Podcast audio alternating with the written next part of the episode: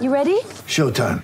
On May 3rd, summer starts with The Fall Guy. Let's do it later. Let's drink a spicy margarita. Make some bad decisions. Yes. Audiences are falling in love with the most entertaining film of the year. Fall guy. Fall guy. Fall guy. That's what the poster said. See Ryan Gosling and Emily Blunt in the movie critics say exists to make you happy. Trying to make it out? Nope. Because I don't either. It's not what I'm into right now. What are you into? Talking. Yeah. The Fall Guy. Only in theaters May 3rd. Rated PG-13. Yes, and welcome back. I'm Tom Piccolo coming at you with another midweek edition of Talking Knicks. This is the Thanksgiving episode, so we're gonna gonna try to do something a little different. We're gonna make this the most positive Knicks podcast you'll hear this year. So let's do the thing. Let's talk Knicks. Okay, so we're taping this on Wednesday afternoon, the day before Thanksgiving. And there actually haven't been any games since our last podcast, which came out Monday morning. If, if you haven't checked that out, you should. I thought the Poon Brothers really killed that. Uh, I was kind of jealous I wasn't on it, but uh, yeah, we're taping this the uh, before the game in Toronto tonight, which will probably be a loss. But no, but that's that's no. Hold on, that's the negativity. We're, we're we're avoiding that. We don't need that right now. Like I said, this is our Thanksgiving episode. We're gonna be talking about all the things we're thankful for this season. It may be a short podcast. I don't know. Joining me are co-hosts Big Baby David and Jake Storielli. Guys, hello. Hello. Hi, hi Tom. Hi guys. Uh, so before we get into our lists of things we're thankful for, I want to hear what what are you guys doing for the holiday? You have any kind of fun traditions or anything like that? Uh, BBD, how about you go first? Okay, short and sweet. Uh, small family. I just go to my grandma's house, and uh, it's just my immediate family and my two grandparents, and that's uh, that's it. Kind of a just a normal meal, which I don't mind. So Thank do you have like to, go- you have turkey to go and stuff? far? Yeah, it's a it's a far drive. It's like a it's like four hours from where I am now. They're in upstate New York. I live in North Jersey. Um, so yeah, yeah, decent drive. You got like a favorite side or anything? Any anything in particular you look forward to come Thanksgiving? You know, I've been seeing turkey get just slandered on the internet lately to the point where now I'm just like, you know what? That's my favorite thing now. Um, so so give me that turkey. Turkey's being slandered on the internet. Everyone's talking about how overrated it is to the point where now it's supremely underrated. Uh, I saw someone call it the Bryce Harper of Thanksgiving food, and that has really resonated with me. Um, it's it's good. Whoa. Jake, you have any any reaction to that that I, take? lo- I love that passion. Yeah, I, I do know what, what BBD's talking about, and I I don't want to say I've added fuel to the fire, but I'm a I'm a big stuffing guy.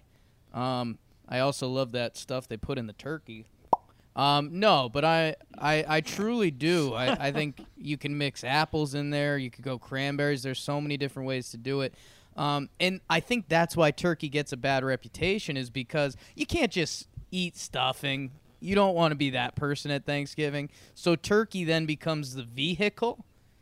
Um, But I, I think it does get the turkey overlooked. So big stuffing, big mashed potatoes, and Tom, as you know, and I, I guess this mix into my personal life, I like it all mixed together. I kind of get gross KFC style with it. I'm gonna cut up the turkey, and every spoonful I want a little turkey, a little stuffing, a little mashed potato, maybe a green bean sneaks in there. Um, so yeah, I get, I get pretty wild. I'm completely with you on the KFC bowl style of just Yeah. mixing it all together. I mean, that's that's what makes Thanksgiving such a beautiful thing. It's like all the flavors do go together. I'm a big fan of. I like sweet potatoes. I like I like the green bean casseroles. Um, I'll be up with the in-laws this year, actually, up Ooh. in in Rocky Hill, Connecticut. Whammy. Um, yeah, so that'll be fun. But it's And great. I- no, you. no, no. I love. They love me. I, I love my my father-in-law. Love my You're not good enough for their daughter. They've never said that explicitly, but uh, Never verbatim. yeah, it's never. Uh, I don't know, Jake. Where are you? Uh, I believe you're not in Connecticut this year. Where are I'm you? I'm in South Kakalaki. I'm in Tega Cay, uh, or it's Tega Cay. I have no idea how to say it. It's two words. So, uh, what state are you in?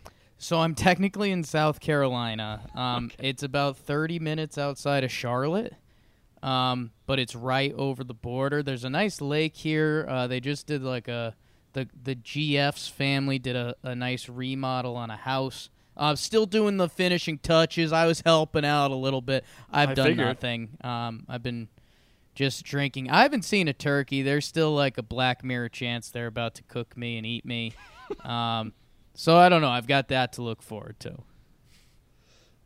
Oh, that's great. Yeah, All all right. what I'm thankful for. Yeah, let's let's get into the thankful stuff, the the Knicks stuff. Um, yeah, so I asked you guys to come prepared. I asked you guys to do a little homework. Yep. Um, so so let's just kick it off. BBD, what are you thankful for this season with the New York Knickerbockers? Okay, this season, the thing I am thankful for more than anything else is Frank Ntilikina being a real NBA player who like looks like he can improve and also looks like he could contribute right now, uh, depending on on the team you got.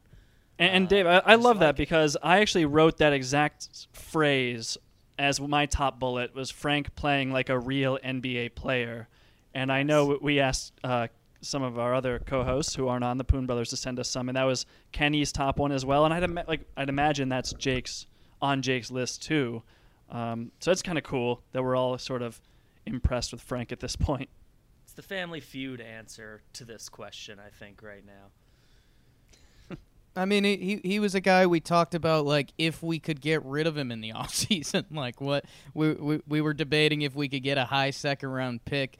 Um, and you know, it, it is funny these stats that are leaking out that Frank's the only guy with what was it, four assists, uh, no turnovers, and and three steals or whatever that stat Tommy Beer had the other day.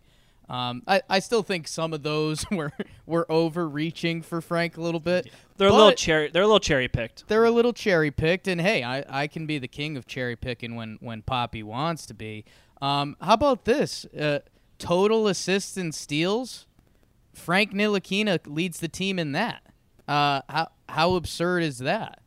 Um, I mean, that says a little bit that Julius Randle currently leads the team in assists, um, but he has the exact same amount of assists as R.J. Barrett, which, again, a rookie. But R.J. Barrett's a guy that people look at and they're like, wow, he can handle the rock, he can get to the rim, he can make the right pass. Frank, we still don't have that full mindset yet. Um, but he's he's doing some really really good things on both sides of the basketball, and that's huge. Yeah, and I guess when you just look at these raw box score stats, they are they're very underwhelming, right? So he's averaging on the season, he's in about 27 minutes per game. He's averaging 6.4 points, 3.6 assists, 2.4 rebounds. He's shooting 38% from the field, and which is I mean pretty atrocious, and then 31%, 31.7% from three. Like these are not impressive numbers in any way, shape, or form. So I feel like a lot of the optimism, it's it's not so much like Knicks fans having a severely low bar for Frank Ntilikina. It's more just eye test stuff. Like he really just looks like he belongs out there. He's not so timid and tentative, uh, initiating the offense. He's he's he still is too tentative. He's still not aggressive enough, but he's taking steps and strides in the right direction. I think that's kind of where our our thankfulness is coming from. I, I think the best way to say it would be is confidence. Um, you know, we're we're seeing Frank attempt basketball moves. We're seeing him do spin moves, and we're seeing him do crossovers, and we're seeing him try to take it to someone. And I mean, we used to like we'd get that every third game the past couple years, and be like, oh. You know, we're we're basically yelling at the coaches, be like, "Hey, show that to Frank and make him do that every time."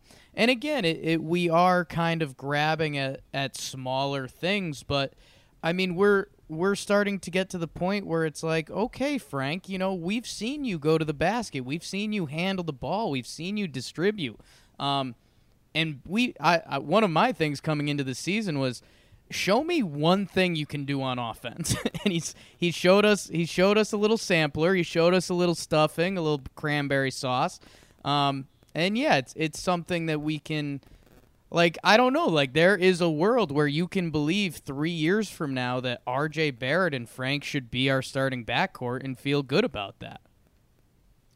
Be nice. He's been Yeah, and- awesome. I, I really like the way he's looked, like talking about specific things, uh, specific parts of his game. I really like the way he's operated as a ball handler in the pick and roll. I still don't think there have been enough like high pick and rolls set for him by good screeners because he seems to I mean most times he makes like the very simple easy pass, but that's usually the right one. Um, it's why his turnover numbers have, have gone down so so much uh, from the beginning of the season. But I mean, he just he makes really nice pocket passes. He throws nice lobs. Um, I'm I'm very impressed with his playmaking, specifically out of the pick and roll, and I want to see more of it. So I, I think um, I think that's something to look for as the season goes on. And and Jake, one other point is there was a move in the in the last game that he did against Brooklyn, and I tweeted it out, and like the sh- MSG showed three angles of it because they were so thrilled about it. But it was in transition, um, and it I don't know. Like we've seen times where Frank eh, has been hesitant to to draw too much attention and to force the defense to commit, but in this one he just he came down like not almost at full speed, and then he kind of slowed it down like he was going to pull it out and then there was just a burst which we don't see a ton from him. He did a little crossover and then like a little in and out dribble and a crossover again and he finished and won. He stuck his arms out kind of like james harden does and drew the foul and made the layup and it was just like yes like get i want i want to see frank in transition so much more and to see him uh, operate in that way in that aggressive way and to get to the line and, and to get to the line which he just doesn't do enough of so i mean th- there's a lot of room for growth here but i think we're seeing it and and we're happy about it. And I'm I'm now starting to dig into some weird stats. Um, that is, Frank has one and one on the season. It, it may very well be that play. It Um, is. And and the other thing that's scary is uh, there's two guys on the, or I shouldn't say scary. This is the thankful episode. There are two players on the Knicks that haven't committed offensive fouls: Frank Ntilikina and Iggy Brazdeikis, um, who's Wow. played very limited minutes, 14 minutes to be exact. Frank's played 430. Um, That's so a crazy stat. It's um it Like it. it's still the tip of the iceberg for Frank. Like I, I'm, as you guys know, I'm a little thick-headed, a little dumb, however you want to label it. Like I would literally be the coach telling Frank, go out and like drive to the basket until you commit an offensive foul. like Run somebody over. find the limits of this game. Um, cause, cause I mean that's a part of it. And like, if you commit an offensive foul driving to the tin, that's not a bad thing, especially if you go to the tin three other times and you get fouls or you get to the bucket. Um, so I, I don't know. I'm I'm happy with Frank. I know Kenny wanted to send his mess his regards on his boy Frank. Um, BBD. Anything else? Um, some fun assist to turnover ratio stuff. Uh, he's among people leading, among people playing like over 20 minutes a game. He is really high. Taking that filter out, he's 25th in the league. He's ahead of LeBron James. Um, Yeah, I think I saw with that filter he was like seventh in the league in assist yeah, to turnover like ratio. that. The, Um, uh, little fun fact the person leading in assist to turnover ratio, he only plays 17 and a half minutes per game, and he's also only played six games, is a former friend, Trey Burke. And I'm just going to end uh, that part of the conversation there because I don't want to talk about it. Um, Smart. and also kind of doesn't matter because small sample size, but that also just made me laugh. Yeah, no, I mean, I think we're all on the same page with Frank. Uh, it's it's been very encouraging to see his progression, and I think that there's gonna be a lot more of it. But uh, I don't know. Moving on to J- Jake, I'm curious to hear what you are thankful for. What I am thankful for, I, I want to hit something quick that I, I think he's a player that we generally haven't been thankful for. Um, slash, we we almost sweep it under the rug, and I think we need to stop a little bit. Um, can I be thankful for Marcus Morris's shooting this year? Marcus Morris is shooting 51% from three on almost six attempts per game. Um, I, I know we've been disappointed, or I shouldn't say we've been disappointed with Marcus Morris, but I, I feel like when we have these philosophical, deeper talks about the Knicks, we say Marcus Morris isn't necessarily helping the development of our players. The dude's shooting a 51 burger from three right now, and I'm thankful for that, um, because that doesn't just happen, and and we're getting to the point of the season. It's 17 games. Um, you know, we're we're almost a quarter of the way through the season, and my guy's shooting like a at a historic rate. Uh, so I think we need to be thankful for that. Am I wrong?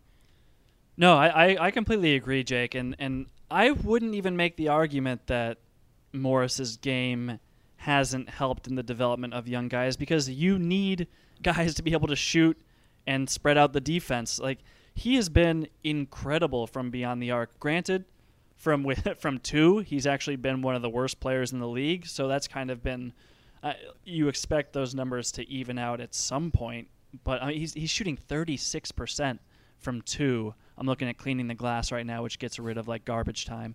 Um, but yeah, he's been unbelievable behind the arc. I that's why I want to see him play more power forward and sort of like spread the floor more for, for some of the other guys. So guys like Frank and Dennis Smith Jr. and RJ Barrett can penetrate and get into the lane. And you know, we've heard a lot that like Morris and Randle can't play together because they kind of they kind of take up the same space, but it's not really true. Morris has become strictly a beyond the arc guy, and if he's out there spacing the floor, I'd love to see Morris at the four, Randle at the five. It'd be really scary defensively. I think they'd have a hard time getting stops. But if you need to juice the offense and you want to get Randle going a little bit, have him play the five and have Marcus Morris and some other shooters spreading the floor.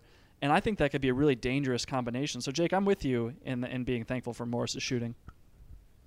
Yeah, I had no idea his numbers from three were that good. I knew he was shooting well, just eye test, but 51% is no joke over that long a sample. For contrast, his rookie year, he in the, the same 17 game sample, he shot uh, 12% from three. Took a lot less attempts and in a lot less minutes, but like that's just crazy improvement. Shows where the how much the game has changed over the last 10 years or so.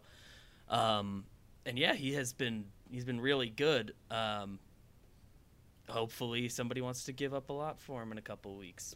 Well, and that's the other thing is like as a Knicks fan, you are particularly thankful about that, not just because it helps develop the players. Like and just one more thing on the development side, just Marcus Morris playing well makes it so that the Knicks are in more of these games, right? Like it's good for for young guys' development to be in competitive basketball games. And so Marcus Morris's shooting has helped them be in some of these games so that there is an opportunity for crunch time minutes. Otherwise, you know, they could be getting blown out more often than they even are. So um, that's just another reason on the development front. But but to BBD's point, um, you got to be thankful for Morris playing so well because it's it's jacking up his value come the trade deadline. I mean, first of all, when trade season opens on December 15th, like you have to think that contenders are looking at this wing who kind of plays between the three and the four, who's shooting 50 plus percent from three, and can kind of, I mean, one on one defensively, he's quite good.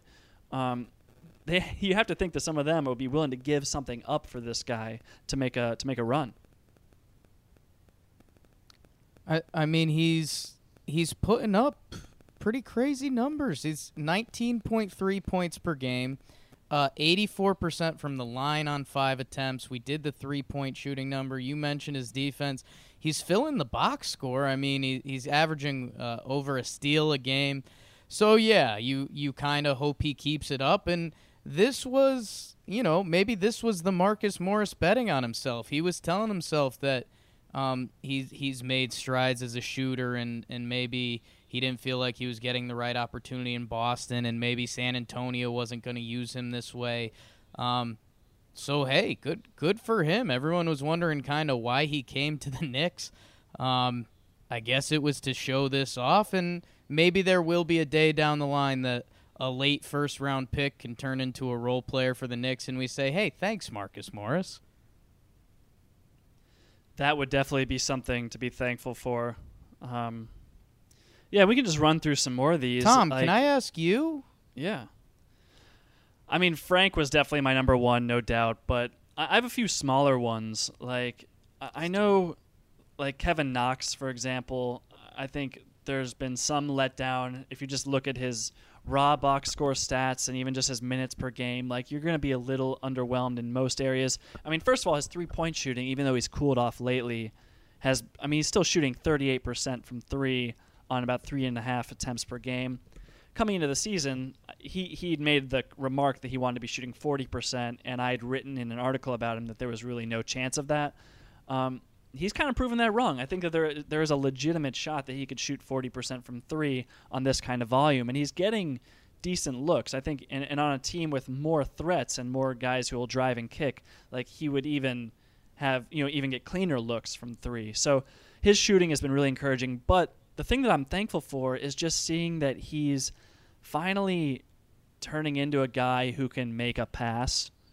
Like Mm-hmm. I, I had a little, I had a couple videos I put up on Twitter of of him doing of making passes that he literally didn't make a single time last year. Like he, uh, there was one where he came out of the pick and roll. It was a high pick and roll for him between him and Mitch, and the defense kind of collapsed on him, and, and the weak side D had to come down and, and help on Mitch because he's such a lob threat. And and Knox just kicked it out to Bobby Portis in the corner, who hit a wide open three. This was against San Antonio, and it's just like Knox throwing that cross court pass out of the pick and roll literally didn't happen last year, like not a single time. And then later on in that same game against the Spurs, he had a similar situation. It wasn't a high pick and roll; it was a side pick and roll, um, where again Mitchell Robinson gave him a screen, and Kevin Knox just threw this sick one-handed bounce pass to a rolling uh, Mitch Mitch Rob, who went up for the dunk and got fouled and got to shoot some free throws. But it's like that is so encouraging because Knox, you know, for so much of his rookie season, it just looked like he wasn't a guy with any kind of playmaking instincts. And now you're starting to see that, wait a minute, he was just 19 years old, and, and now he's starting to, to come around and, and become a, you know, like a secondary, tertiary ball handling wing, which is so important to have on a, on a winning team right now. So that's that's definitely something I'm, I'm thankful for and we'll keep looking out for this season. Yeah, it's he's played really well. It's been refreshing to see. Now we're what five weeks into the season. The last two weeks has been a little bit of a of a step back, but in general, he seems to be playing with a lot more confidence and doing those little things that he wasn't doing at all a year ago. And we thought maybe he'll end up only being a shooter if he can ever be a shooter. Uh, so at least now it's like, all right, we'll know he'll be able to shoot a bit. We know he can handle a little bit, and he like is gonna look to see what passing options are there. Where last year we weren't seeing that, and it's very refreshing. And again, another guy who just seems like, oh, okay, he he actually is a piece moving forward. Yeah, and even just a, a stat to illustrate it a little is um is assist percentage. So that's the the percentage of like teammates' shots that Knox assisted on. It was six percent last year. It was, it was among the worst marks in the league for wings, and think that that's lower than Kristaps Porzingis' assist uh, rate. And then this year, this year it's almost up to twelve percent. He's almost doubled it. Um, and actually, now he's above average for, for wings in the NBA in terms of playmaking. And he's done that while his turnovers have gone down. So it's just on, on all fronts in terms of ball handling and playmaking. Like it, it's it's look it's trending in the right direction for Knox. Yeah, his his assist percentage has doubled. His turnovers per game has been cut in half, uh, and his minutes he's playing eight less minutes per game. So it's just way more efficient all around in every way. And to be fair, like his his usage is also down, right? Like Yeah. he's he's shooting the ball a lot less. He's being relied on to create, you know, less of the offense, which is a better role for him anyway. So like, I, I guess I'm I'm thankful that Knox is, is in a role that's. I mean, this is I, I guess this was prior to Fizdale putting him in and starting him as a two guard.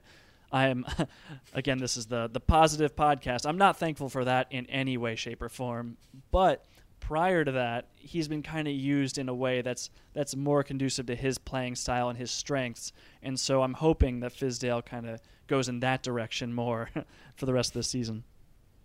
I, I just want to see him off the leash a little bit. Um, I, I know they're kind of trying him in this, this bench role and come in and, you know, he it's it's not like he's playing with restrictions, but I mean he's he's getting 20 minutes a night and and sometimes in those 20 minutes you're not gonna find, uh, you know, a, a ton of looks and and I, I just hope if if Marcus Morris gets traded, I, I think we're we're leaning when not if. um, and and maybe another couple guys on these bodies. I, I want those shots going to Knox, man. Um, you know, uh, Barrett's getting his pulls. Um, Frank, we we're obviously begging him for to try anything more on offense to see what he's working with. Um, I don't know. I, I kind of just want to see Knox off the leash, and even even if it's in those last ten games of the season where most NBA game, teams aren't trying, give Knox thirty to thirty-five minutes and let him open it up. Um, because the three-point shooting's there. Um, and I don't know, like uh, any good basketball player in the history basketball likes getting more minutes so they can get more into a rhythm and more into the flow of the game. And um, uh, for me, I, I we've talked about this many times how you know his minutes had to come down with these other guys we brought on the roster and he averaged 20 29 minutes a game but he was on the worst team in the league and hell we might be heading back there again um, but uh, I don't know. I, I just I worry about the psyche of a, a young guy like that, and I, I, hope they give him. He's you know we haven't heard a bad peep out of him. We haven't seen bad body language. I uh I, I don't know. I just feel like some of those games where we have seen him do lackluster things on defense. I, I think it's tough for a young guy like him who started 57 games last year. Um, I, I don't know to bring that intensity and be like hey, I'm a dude on this team. So uh, I don't know. And uh, again, hopefully that's coming later in the year. But that's that's my only that's my Kevin Knox thing right now. Yeah, no, there's no question his defense has been it, has been really discouraging. But I, I just kind of want to focus on on that playmaking aspect, and and I will say his his role has changed so much. So last year, I'm looking at cleaning the glass again. He played about 45 percent of his minutes at the power forward spot which is where I like him actually. I, I, think he should be playing. I mean, nearly half of his minutes were at power forward last year. This year, three percent of his minutes at power forward. He's gone all. He's gone ninety percent small forward and seven percent shooting guard. Um, so I don't know. I, I would love to see him play more of that stretch four role. I think he's getting better at. He's getting to be a better rebounder. He actually gets to the line very well.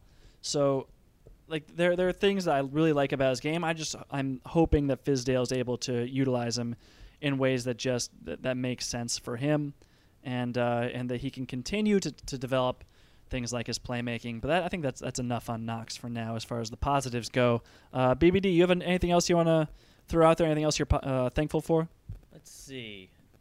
I have some some throwback kind of things, some stuff for this year. Um, Let's see. Uh, I am thankful for the Knick fans.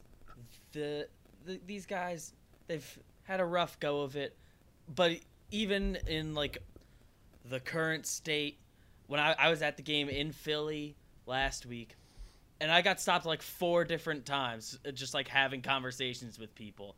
Not because anyone knows I like do a Knicks podcast. I was just wearing a Knicks shirt, and and we were just like having conversations enjoying each other's company. It was like it, it was so nice, very wholesome experience. Um, I didn't get a chance to mention that on the last podcast because uh, I was I was working and not there. So that is very sweet. That's a that's a heartwarming story. That's um, beautiful. Thank you. Thankful for Knicks fans. I love it. Wow. Um, and Knicks fans are good. Like even on Knicks Twitter, like there's a lot of infighting. It can. I mean, Twitter in general, it's a pretty toxic place. But uh, for the most part, like it's a it's a it's a group that stands behind their team no matter what. So uh, yeah, I, I like that BBD getting a little soft on us, but that's okay. And and I think there is a little there's a little more hope like amongst Knicks fans. I think R.J. Barrett and and and we haven't talked enough about him. He should be the number one thing we'll, we're thankful for.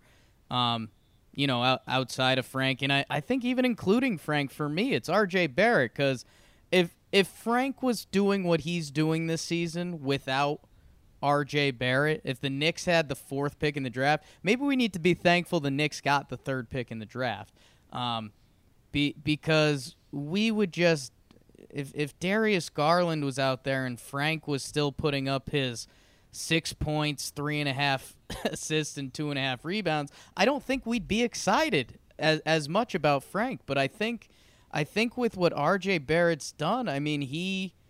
Um, he's in no way, shape, or form can you say he's a bust to any degree.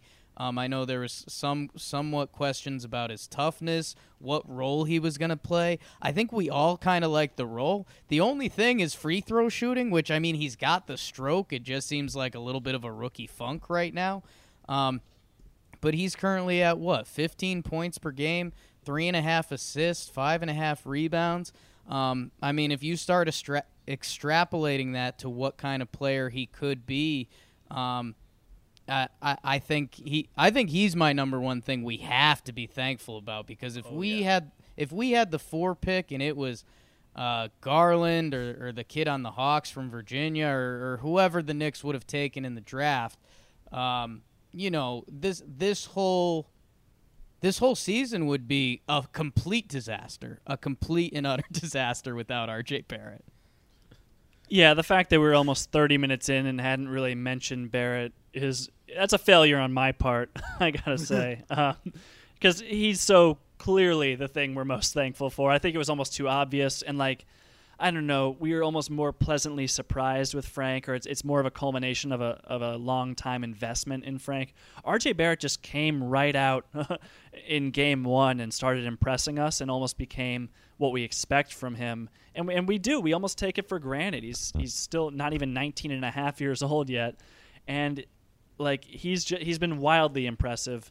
Um, I think my favorite thing about him is just his ability to get to the rim. It's like he takes 54% of his shots at the rim, which is in the 96th percentile among wings. Like almost no other wings get to the rim more frequently than RJ Barrett, and he has to work on his um, on his accuracy, on, on you know on actually converting those attempts at the rim. But I have no question he's going to be able to. He has such great touch. He's so strong, and he's such a competitive dude that like I, I just love that he's even able to get these shots. Because like you think back to last year, Kevin Knox, we were doing a lot of criticizing of his like pull up weird floater game where he was just taking these really soft floaters from like 12 feet out. RJ Barrett's going to take two more dribbles and try and dunk on somebody or just like try and go through them and, and hit him with a lefty layup. So uh, it, that's been so refreshing to see someone play with so much force. And, and that's what Barrett does. He plays really strong, and he's only going to get stronger as his career goes on. So that's that is 100% the right answer, Jake. That's something to be thankful for. Oh yeah, love RJ Barrett. I'm looking at his basketball reference page right now, and this has nothing to do with him as a person or his stats, uh, which I think is what we like. Uh, do you know his nickname, along with Maple Mamba? It also says his nickname is Ducky. Has anyone called him that? Because I've not, but it says it right here. Ducky is one of his two nicknames. I am not familiar with that. I've never said it to his face. That's no, I never heard that. Ducky Barrett. If I type that in Google, will anything come up? Careful. Or is that yeah? Let me get on. Uh, I'm I'm already on private private browsing. Um, I feel like I feel like it'd be It one looks of those like- things. It's like, hey, if one person did it once, makes sense that it somehow snuck onto his page. But I, I've never heard that at all. looks like there's a guy there's a guy named Dickie Barrett, who's a ska punk band guy. He's the announcer for Jimmy Kimmel Live. Not Oh seeing, yeah. not seeing too much on Ducky Barrett though. I've been to two Jimmy Kimmel shows, live tapings, and I've Wow. seen Dickie Barrett do his thing, and he's he's a handful. What a flex. Um, yeah, and I, I, I think uh, what what you guys said with RJ Barrett that I think is is an important part of it is that like a the shot we, had some question marks about the shot um, and it's looked it's looked good for a rookie it's looked solid it's definitely something you could build on um, and I, I think the bigger thing with all the driving and getting to the basket is and I guess this was my weird extrapolating thing I mentioned is that like when he gets a little bit stronger um, and and he learns the NBA game a little bit more. And we haven't talked about guys' bodies enough on here. That used to be a regular thing on Talking Knicks. But when RJ's body, uh, when when it comes along a little more, and we've got the pictures two years from now of roped up professional RJ Barrett compared to 19 year old teenager RJ Barrett, I think we're gonna say like he's a specimen and. he's to abuse people, man. He he's got creativity. He's got the euro step if he needed. He can pass. He can get to the tin. He could pull up on you. Like there's a very good chance he's going to be a special player. He he's such a complete player for a rookie at this point. I mean, he like we said, he in addition to getting to the tin so much, like part of that is he gets fouled on he gets fouled a ton. So he's in the 91st percentile among wings in terms of getting fouled on his shots. He is like you mentioned shooting 49% from the free throw and like just think how his points per game are going to tick up once he gets that all straightened out, which I'm not I'm really not that worried about. I, I don't know that this season he'll get to a good place with his free throw shooting, but in the long run, I'm I'm very confident in it. Um, and then, yeah, you mentioned his shooting. He's shooting about 35% from three. Pretty limited attempts. He's still not uh, getting up as many threes as I'd like to see, but I, I imagine that'll tick up as well. And then just it, like his his defense has been impressive. His rebounding. Uh, there was a whole article recently. I forget who wrote it, but um, it may have been Ian Begley. I'll find it later. But um, like it was all about how Barrett's greatest strength so far has actually been his rebounding uh, for his position. It's super impressive. So, like, it, it's hard to find weaknesses in his game beyond free throw shooting. He's kind of been impressive everywhere, and he's only going to get better. So, um, yeah, yeah, that's that's your top. if we are doing a countdown of the most fa- thankful things to uh, RJ Barrett would be at that number one spot. But this isn't a countdown. We're going. We're jumping all over the place. We're not a countdown pod. Um, I, have got a couple quick hitters uh, kind of from the team perspective that I think are noteworthy, and I think one leads to a conversation which uh, I don't know. You guys could bury me quickly on, or, or I, I actually don't know what I'm looking for on it. Uh, some Knicks team stats. Um, a, and this ties mostly to Marcus Morris, but the Knicks are sixth in three point shooting percentage of all NBA teams this year.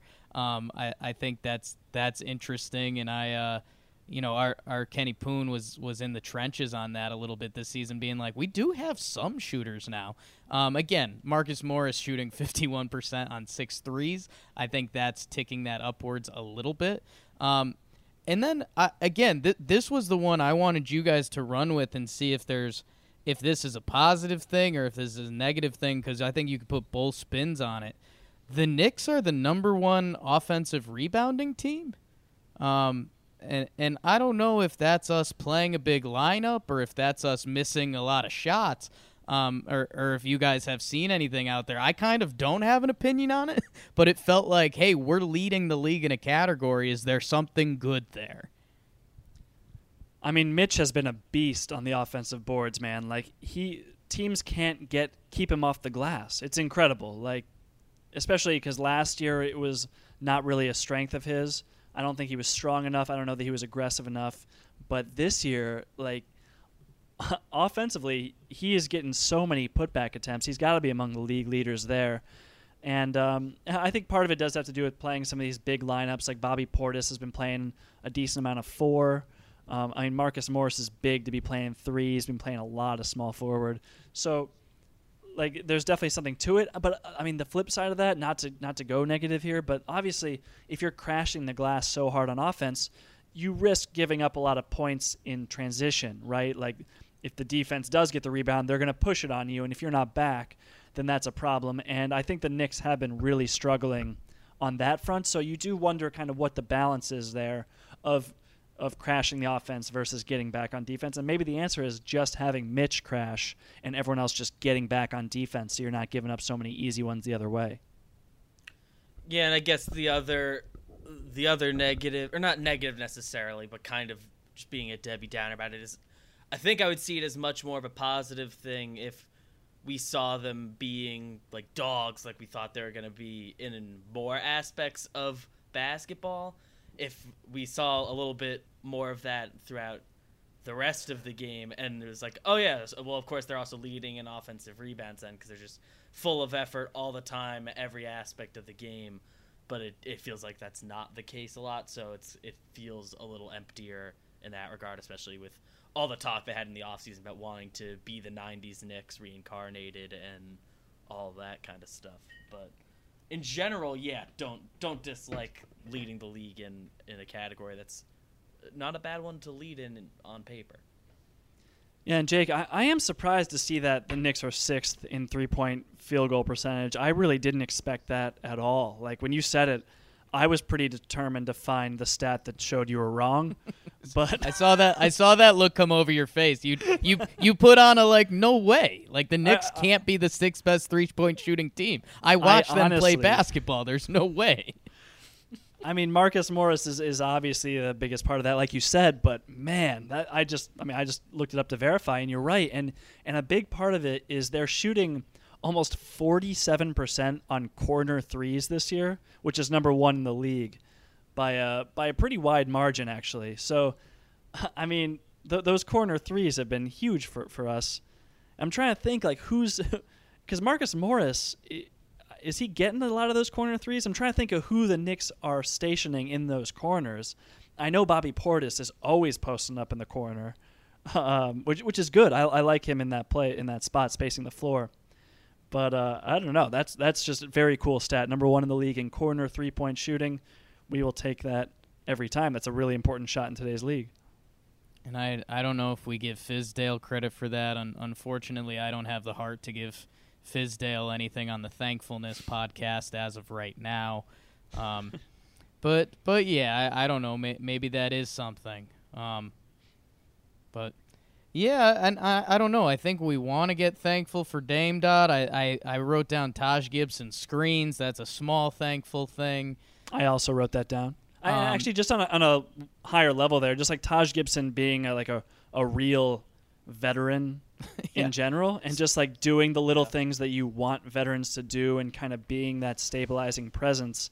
I don't know. Sometimes it's kind of just lip service, saying like we're going to bring in these veterans and they're going to have a, an effect on the locker room, but it just seems like Taj is the real deal, and that he actually like practices what he preaches and and part of that and a big part of that is hitting people on screens. Like he actually does it and it matters. Like the the offense is a lot better with Taj on the floor.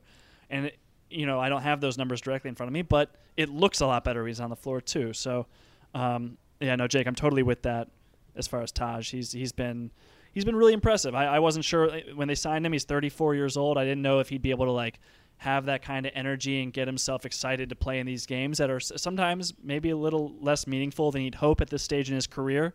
But the, the dude plays hard, so you got to give him that. Tom, yeah, I'm, I'm gonna let the him making contact on screens and every other Knick not become your shtick because I I love it. Um, and it's uh I, I, it's almost unreal some of the clips that you've dug up um, of everyone literally slipping screens and not make, making contact. Well, Taj Taj needs it. That's like that's his game uh, at, at this point in his career. Um, I mean, you're just like an ornament if you're just standing there not looking to hit anybody. If you're like, there's no purpose for what you're doing. I mean, Randle does it all the time. I pulled up a clip clip actually of him in the Spurs game actually hitting Patty Mills, and because of that, he rolled and got an alley oop from Frank. It's like, yeah, Julius, like that's what happens when you hit somebody. You get a wide open dunk instead of these like, you know, post up mid ranger ISOs that don't go anywhere. So, you know, you're hoping that that Fizdale's showing him these clips and be like, you see what happened here? Like that's let's do that more. And uh, I'm I'm sure it's happening. There's no doubt in my mind. I'm being positive. Um, so let's see here. Other thankful things. Other thankful things. I, I guess one that Kenny said was was uh, Marcus Morris's step back on Dallas, and just in general being undefeated against the Mavericks this season. You have to be thankful for that. I really Yeah. enjoy that. well, Porzingis is trash. He has Yo, been. how did Dallas lose both those games to us? Doncic is going nuts. Because they have Porzingis and Tim Hardaway Jr. Like we've seen these guys, we know why they're losing. But I mean, they've actually. I think their records fairly good. But didn't they just get blown out by the Clippers last night? I think they did. So Um, yeah, they did. So, so Knicks and Clippers in good in good company here, beating the Mavericks. is there anything with Julius Randle? I'm I'm going through his game logs right now. I don't know. No. Uh, I think- I think like, statistically- Yeah, Think. statistically, you can make some cases that he's been impressive in some games, but overall in the season, like I'm just gonna need to see more from him before I before I start saying I'm thankful for anything he's done. He was uh, he was really good against the Cleveland Cavaliers. Okay. Yeah, without Yeah. their bit, without Kevin Love, um, he was. His, his two of his better games have been against Cleveland. Okay. Um. yeah, thank. Th- I'm thankful for Cleveland. Then. How about that? Except for that time they took a big old mud pie on us. Always. Always with the mud pies. Um. It's not a podcast until BBD drops that line. God, I and the the only other thing that's doing in in my head movies, um I don't know how this is gonna play out, and I I, I made a joke about it the other day. I I think I'm gonna be appreciative that Alonzo Trier's stats are going to be are going to allow him to be a part of a trade this year. Because if you just look at the numbers, um, ISO Zoe, I mean, he gets buckets. He's he's shooting forty five percent from three on two and a half attempts this year. Um, you know, I, I think it whether when if it's a cha- if it's a championship contender, bringing in say Marcus Morris and Alonzo Trier, I think they can convince themselves that once Alonzo Trier's away from the Knicks, that he can take his game to another level. Because I, I don't know, some of the shooting percentage numbers are are pretty bonkers for a young player in the league. Um, but I guess I'm that's me being pre thankful. Yeah, and Jake, you I mean it's funny you bring them up because that's actually kind of one of the more one of the reasons I'm actually thankful for Fizdale is that he's been playing Dotson over Trier. And I don't know, like I think based on Fizdale's track record and, and the types of players he's valued in the past, it's guys like Trier who create their own offense and get buckets and are aggressive on the offensive end that that Fizdale usually um, respects and usually gives them priority over some of the other players. But the fact of the matter is, like he's like Dotson's completely taken over that that position in the rotation, and and I have to believe it's part. I mean, Trier's shooting the ball from three really well in, in his tiny sample, but Dotson's really struggling. He's shooting twenty five percent from three.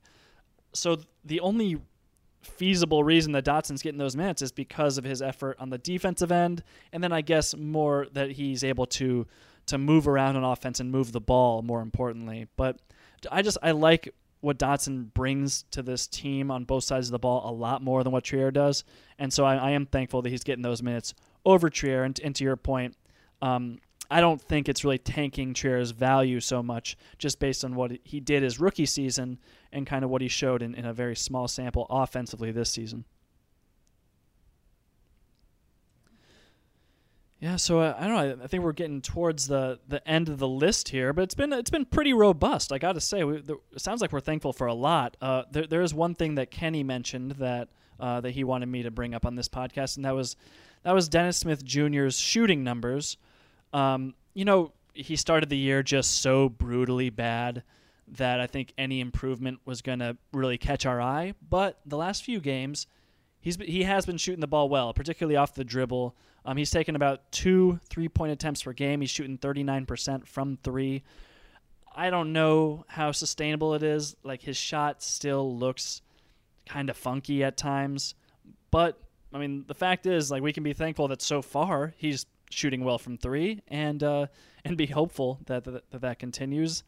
I I don't know, guys. What do you think about DSJ so far? Anything else to be thankful on from from his perspective?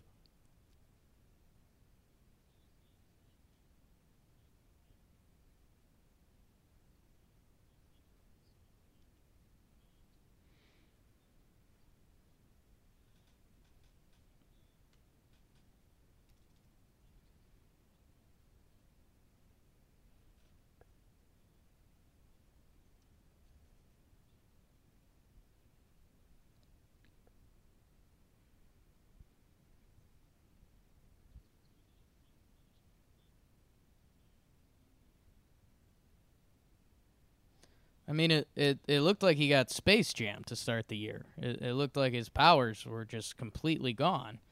Um, so yeah, there was this weird like are do the Knicks just destroy players? Um, but yeah, his his past six games, I mean, he's he's shooting fifty percent from three, which is a number that we never thought we'd see from Dennis Smith Jr. Um, you know, three helpers, still eighteen minutes, and he's he's still looking for his spot on this team a little bit. He got hurt. They brought in a lot of new bodies. Um, and yeah, when when Dennis Smith Jr.'s right, it, it like like a lot of the stuff we said about R.J. Barrett is you you know you picture that when he gets a little stronger and he learns the league a little better how it works. Like Dennis Smith Jr., you see it. I mean, he's one of those guys that when he's right, he looks more athletic than dudes on the NBA court, which never like just doesn't happen with a lot of dudes. Um, so yeah, I, I don't know if I'm thankful for DSJ yet, um, but you know, I'm hopeful. Maybe when I we'll go around give thanks and then we'll give hope around the table. Yeah, I think that's the right the right outlook to have on him. But yeah, guys, we're uh, I mean, we're, this is the longest midweek pod we've done so far. Mm. If there's uh, if there's anything else you guys want to add, I think we can wrap this bad boy up. I'm good. Uh, the last thing I'm thankful for is all the five star reviews uh, Mm. and ratings, all that that the listeners are about to give us. Really appreciate it. Uh, thank you very much. Yeah, and I'm hopeful. I'm hopeful for those five star reviews. Um, if you're listening to this while you're traveling to your Thanksgiving destination, we appreciate you. Um, and yeah, yeah, hop in wherever you're listening to your podcast. Give this a little five star rating, review it, tell us what you're thankful for, tell us your favorite Thanksgiving side.